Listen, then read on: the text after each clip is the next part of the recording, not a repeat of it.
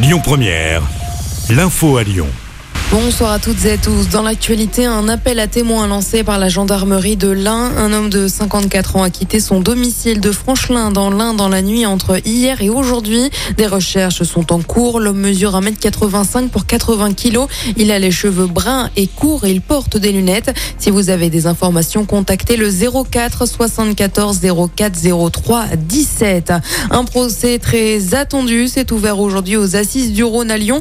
Le conducteur qui avait mortellement renversé le policier Franck Labois sera jugé pour meurtre. Franck Labois avait 45 ans. Il a été tué dans la nuit du 11 janvier 2020 à Bron alors qu'il tentait d'arrêter des délinquants. Il avait été fauché par leur fourgon. Le procès doit se terminer mercredi soir. Le suspect, âgé de 20 ans lors des faits, en cours la prison à perpétuité. Une enquête ouverte après la mort d'une fillette de 3 ans. Elle est décédée dans la nuit de samedi à dimanche des suites de ses blessures après la chute d'une cage de football. Cela s'est passé dans un complexe sportif près de Mâcon. La fillette était venue avec sa maman pour encourager sa sœur qui participait à un tournoi. Elle a été héliportée à l'hôpital femme mère-enfant de Bron avant de succomber à ses blessures.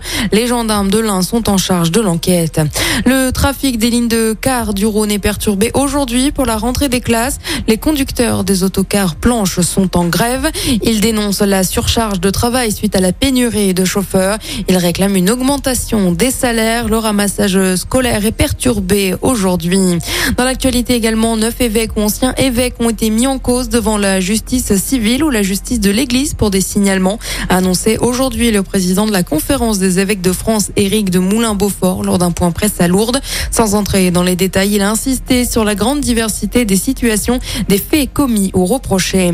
Le programme de la fête des Lumières officiel. Au total, il y aura 30 créations, dont 17 premières participations d'artistes répartis sur 27 sites, on retrouve des lieux classiques comme Bellecour, le Vieux-Lyon ou encore le parc de la Tête d'Or, mais aussi le quartier de Pardieu et le quartier Montplaisir Lumière en nouveauté de cette année. La fête des Lumières se déroulera du 8 au 11 décembre. Et on termine avec un mot de sport et du tennis. L'aventure américaine se poursuit pour Caroline Garcia.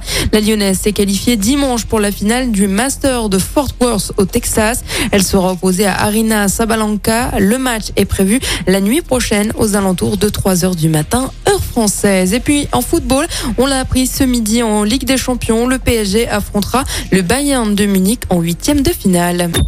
Écoutez votre radio Lyon Première en direct sur l'application Lyon Première, lyonpremière.fr et bien sûr à Lyon sur 90.2 FM et en DAB+. Lyon Première